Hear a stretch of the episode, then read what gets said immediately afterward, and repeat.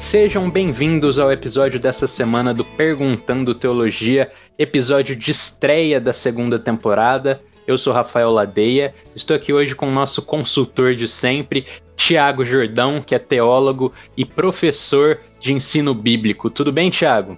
Tudo bem, Rafinha, é um privilégio estar recomeçando ou estar dando início à segunda temporada do Perguntando Teologia. Muito bom tempo de descanso, mas muito gostoso também a gente estar voltando ativa, estar voltando para essas nossas conversas e espero que a nossa conversa de hoje seja bem proveitosa também para os nossos ouvintes. Muito bem, vamos lá então, Thiago. Thiago, a nossa pergunta dessa semana que a gente recebeu de um dos nossos ouvintes é relacionada à morte. A pergunta em si é: como o cristão deve lidar e como o cristão deve se relacionar com a morte? Como que a gente pode abordar esse assunto do ponto de vista do cristianismo? É, a gente pode tentar observar primeiro como que é a morte em geral, né, para a sociedade que nós vivemos hoje, e aí em um segundo momento a gente tenta então entender a relação do cristão com a morte. A morte é a experiência mais, mais trágica que o ser humano lida, é o fim da, da vida. Interessante a gente observar como que essa, essa experiência ela é encarada de modo diferente em diversas culturas ao longo da história, também em, em cada país. Mesmo hoje, né, nós temos bastante diferença na forma como cada nação, cada cultura mesmo costuma enxergar e lidar com a questão da morte. Mas, no fundo, são apenas tentativas de, de lidar com os vivos, não é? É de dizer como que aqueles que ficam vivos lidam com o fato de que uma pessoa que faz parte da, daquela família, daquela sociedade, daquela tribo, é, daquela comunidade, de que a pessoa não está mais ali, não é? É não há mais a, a presença, não há mais as conversas, não há mais... É, nada, a única coisa que, que resta são as lembranças. E inclusive, o Rafinha sabe que eu gosto bastante dos, dos textos do Fernando Pessoa. Me vem à memória agora um poema dele que o personagem vai narrando é, o que vai acontecendo depois da morte dele, ele falando das lembranças que vão ficando e que ao, aos poucos elas vão se, se esvaindo, cada vez menos se, se fala nele. Então é essa a, a experiência do, do ser humano, não é? Após a morte fica essa tentativa de, de se postergar ao máximo possível a, a recordação, de, de se prolongar o nome. A gente vê isso desde as culturas antigas, não é? A cultura grega especialmente, em que os grandes personagens tinham uma preocupação muito pequena com a morte em si, mas a grande preocupação deles era com como que eles poderiam fazer o seu próprio nome, como que eles poderiam construir em vida o seu nome, para que que após a sua, a sua morte, eles se tornassem então imortais por meio da, da sua fama, por meio de que as pessoas sempre estariam contando os seus feitos. Então, assim acontece com os grandes homens que não temiam a morte nas batalhas, porque a, uma morte épica, assim, daria justamente esse, essa, essa fama, essa imortalidade, por assim dizer. Então, a gente percebe que, de modo geral, a morte é a experiência nos, nos acompanha desde de que o homem permitiu que o pecado entrasse no mundo, não é? A gente observa isso desde Gênesis, primeiros capítulos. A morte já é colocada ali no terceiro capítulo como uma consequência do, do pecado, e, e a partir de então o homem morre. A partir de então a vida do homem tem se tornado um ciclo de nascer, crescer e, e morrer. Mas é interessante que mesmo hoje, não é, a gente tem tanto tempo de, de humanidade e a gente vai se acostumando com tudo, né? Tudo mesmo a gente se acostuma, mas a morte, quando ela chega, ela sempre nos é estranha. Quanto mais de perto ela nos alcança, mais é, sem sentido ela parece, não é? Não parece fazer sentido que uma vida termine, que uma vida acabe. É sempre aquele sentimento de, de inconformidade, e nós percebemos que alguém que estava conosco até pouco tempo não está mais e não está para sempre, não é? Pelo menos enquanto nós estivermos aqui nesta vida temporal. Você estava falando sobre não temer a morte, né? Mas quando a gente olha para a Bíblia, tem uma representação disso bem clara nas falas de Paulo, né? Quando Paulo fala que morrer para ele é lucro. Você acha que, do ponto de vista dos cristãos, então, você acha que esse deve ser o objetivo do cristão quando ele se relaciona, quando ele pensa sobre a morte? Deve ser agir e pensar dessa mesma maneira que Paulo? É, em tudo, é sempre estranho, para a gente dizer o mínimo, quando os cristãos têm o mesmo tipo de comportamento, os mesmos pensamentos, os mesmos argumentos que quem não é cristão, né? Jesus, ele sempre nos deixou bem claro, olha, com vocês as coisas são diferentes, não é? Não será assim entre vocês. Porque Cristo, ele traz um, um novo significado para toda a nossa vida. Cristo não é um fator, Cristo não é uma variável nas nossas vidas. Cristo muda tudo. Cristo transforma toda a nossa perspectiva de vida. Por isso que é, toda essa descrição que a gente comentou anteriormente, ela faz sentido para aqueles que olham a sua vida e veem a proximidade da morte chegando, eles falta aquela esperança de vida eterna, não é? Que o próprio Paulo fala em Tito, a esperança de vida eterna prometida pelo Deus que não pode mentir. Então, a gente precisa, claro, né? Nós sabemos disso, mas nós precisamos dizer o óbvio, óbvio, para daí a gente partir para uma reflexão para as nossas vidas. É, é claro que o ser humano sempre tem um sentimento de inconformidade, como nós falamos, diante da morte. E é claro que a morte, ela sempre vai ser uma saudade dolorida, ela sempre vai ser um sentimento de, de estranheza, seja diante daqueles que nós temos certeza que estão com Cristo, seja diante daqueles que que nós não temos essa certeza. Recentemente faleceu Boechat, aquele repórter que se declarava ateu, se declarou ateu durante toda a sua vida. Mas imediatamente após a sua morte, as notícias da sua morte, o que as pessoas faziam, o que os jornais faziam, era retratar a, a morte dele com charges dele no céu, dele com microfone, entrevistando alguém no céu e assim por diante. Então perceba que é, a charge em si vai além de uma, de uma simples graça, não é? Ela, ela pretende transmitir alguma coisa. É, é revelador que um jornal, por exemplo, que, que nunca fala sobre Deus, jornais que nunca publicam um versículo sequer das Escrituras Sagradas, jornais que raramente trazem alguma notícia sobre a, a igreja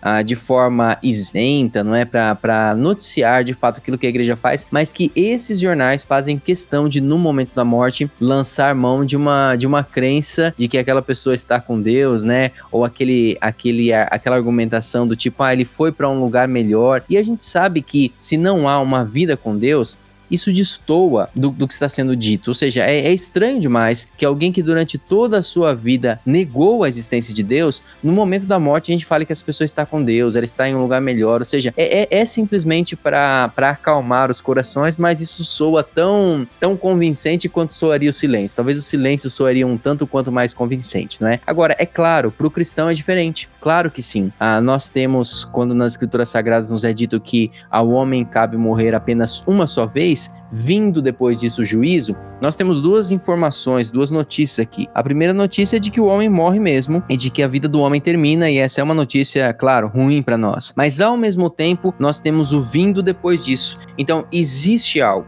que vem depois. Existe uma continuidade da nossa vida. Não é uma nova vida após a nossa morte, mas o que as Escrituras Sagradas revelam é que essa vida termina tal como a conhecemos, para que ela passe a ser em um novo formato, em uma vida em que você vai viver agora de acordo com as decisões que você tomou enquanto você vivia esta vida. Isso é importante a gente lembrar, que as Escrituras Sagradas não falam de vida eterna apenas para aqueles que se entregam a Cristo. Ela fala de vida eterna para todos. A diferença é que uns vão viver eternamente com Deus, aqueles que entregaram sua vida para Cristo, e outros vão viver eternamente sem Deus, aqueles que não o fizeram, aqueles que negaram a oportunidade que tiveram de, de se entregar para Deus, de reconhecer Deus em suas vidas e viver de acordo com esse reconhecimento. Quando Paulo fala, não é, é que ele não considera essa vida por preciosa, contanto que ele cumpra com perseverança a carreira que está proposta a ele. No final de Atos, nós temos essa revelação por parte de Paulo, e durante todos os as suas cartas e os seus escritos, Paulo sempre deixa muito clara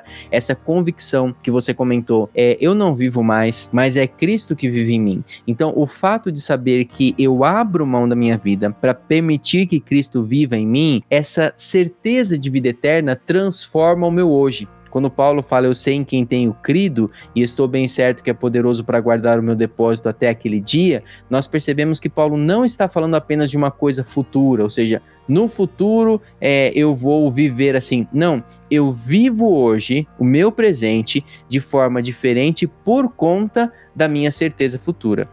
Bom, Thiago, eu queria trazer agora, para a gente finalizar, trazer para a nossa discussão o assunto do luto. Porque o que a gente discutiu agora muitas vezes é aplicável a nós mesmos, né? A nossa própria perspectiva de morte e também da maneira como nós mesmos vivemos. Mas quando a gente tem que lidar com a morte de alguém próximo, com esse sentimento do luto, e eu queria que você diferenciasse o sentimento do luto de alguém que a gente sabe que conheceu a Cristo, como você já falou, que a gente tem o conforto de saber que essa pessoa vai estar num lugar melhor com certeza, mas também o luto em relação às pessoas que a gente sabe que não conheceram a Cristo.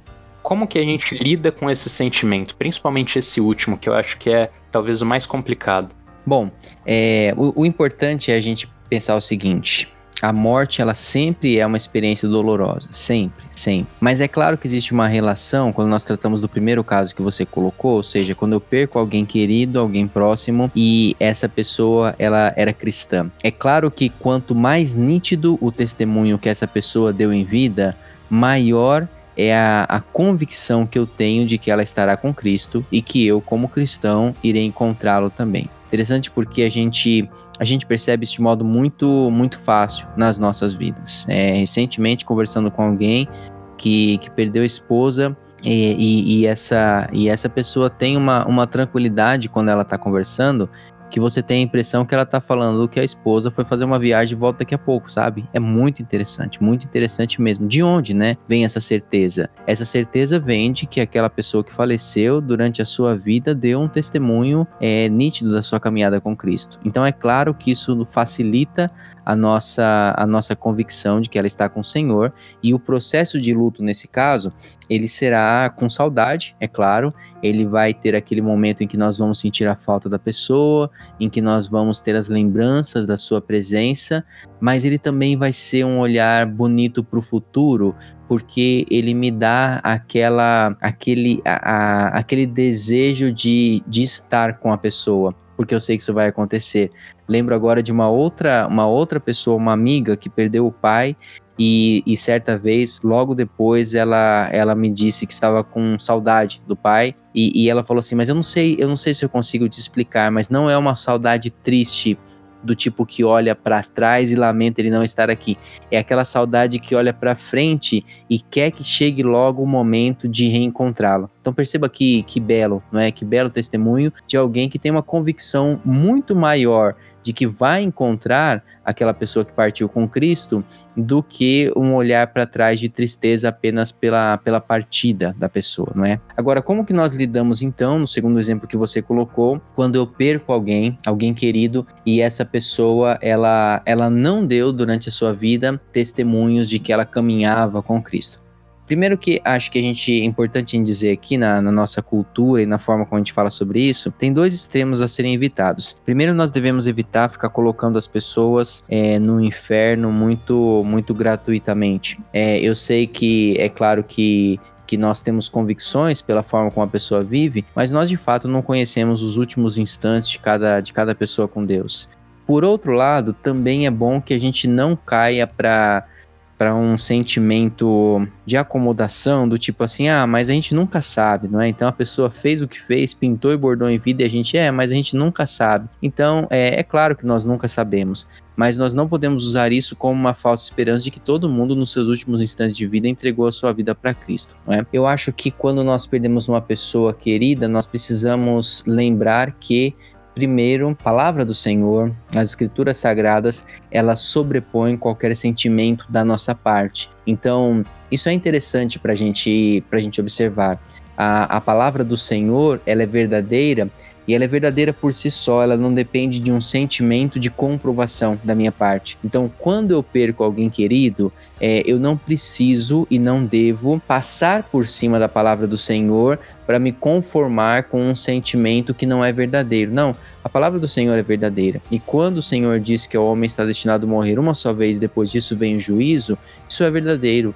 Por mais que eu ame alguém, e por mais que a pessoa que eu ame, ela tenha vivido de uma forma que ela é, é alvo desse amor, mas ela viveu longe do Senhor, isso não muda a palavra do Senhor. Então, é, não deixa de ser um testemunho também belo quando uma pessoa ela consegue superar a sua dor e ela ainda na sua dor, ela dá testemunho daquilo que a palavra do Senhor fala. Me vem à memória outra pessoa agora, uma mãe que perdeu seu filho, um filho que durante toda a vida deu, deu demonstrações até o final da sua vida de que caminhava longe do Senhor, de que nunca se interessou pelo Senhor e teve uma morte muito repentina, é, consequência inclusive dos seus atos, dos seus pecados, e essa mãe ela não hesitava como, como cristã. É, ela, ela fala, meu filho morreu sem Deus, eu sei aquilo que o, que o aguarda. E ela falava isso não com, com falta de amor, ela não falava isso com menosprezo pelo filho dela, ela falava isso com uma, uma visível dor, mas a fé dela era maior do que a dor, ou seja, a, conf, a confiança dela e a convicção dela de que a palavra de Deus é verdadeira era maior do que aquele sentimento dela com relação ao filho. Segundo lugar, eu acho que é importante também quando nós perdemos alguém que caminha sem Cristo, que nós nos deixemos alertar por isso, para a necessidade que nós temos de compartilhar o Evangelho. É cada vez mais, mais escasso nos nossos dias, a prática do evangelismo é cada vez mais rara, a, a oportunidade que nós temos ou que nós criamos para compartilhar o Evangelho com alguém, e aí nós perdemos pessoas próximas a nós, e, e que eu acho que mais, mais triste do que o sentimento de que essa pessoa morreu sem Cristo, é o sentimento de que essa pessoa morreu sem Cristo e de que eu não... Não me esforcei em vida para comunicar Cristo a ela, entende? Não orei por ela, não a coloquei diante do Senhor, não, não fiz dela de fato meu objetivo missionário. Então eu acho que quando isso acontece, o luto ele sempre vai ser uma excelente oportunidade para que eu também reflita sobre as minhas ações, sobre as minhas atitudes, para que eu reflita sobre a minha prática de comunicar o Evangelho para outros. Em tudo isso, o importante é... Primeiro, nós não devemos jamais questionar a justiça de Deus, questionar a sabedoria de Deus. O fato de alguém morrer sem entregar a sua vida para Cristo não deve nos levar a, a ofender a Deus, não deve nos levar a uma revolta contra Deus, mas deve nos levar sim a esta contemplação de que a justiça de Deus é, é perfeita. Né? A justiça ela não se realiza apenas quando alguém é salvo, a justiça ela se realiza também quando alguém que, que não entrega a sua vida para Cristo, ela colhe o testemunho disso. Então nós, por mais doloroso que seja, não devemos questionar ah, o plano de Deus mesmo quando passamos por um momento como esse. Eu acho que é muito mais fácil que uma pessoa que não questiona o plano de Deus, ela seja... É, encorajada pelo Senhor e ela encontre no Senhor o consolo que ela precisa para atravessar o luto, do que ela encontrar isso em algum tipo de sentimento de revolta contra Deus, como se fosse Deus o, o culpado pelo fato de aquela pessoa ter decidido viver longe dele ou algo dessa forma. Muito bem, queria convidar os ouvintes a continuarem participando, mandando suas perguntas através do e-mail perguntando teologia arroba gmail ponto com e também através das interações nas redes sociais, no Instagram, no Facebook. E agora, lembrando que a gente também está com o nosso canal no YouTube, que logo logo vai estar recebendo cada vez mais conteúdo, inclusive esses podcasts. Então você pode também estar ouvindo os podcasts no formato de vídeo e compartilhar com seus conhecidos, amigos. E também, futuramente, novos conteúdos na, no formato é, de vídeo também. É isso então, pessoal. Muito obrigado pela audiência e até a próxima semana.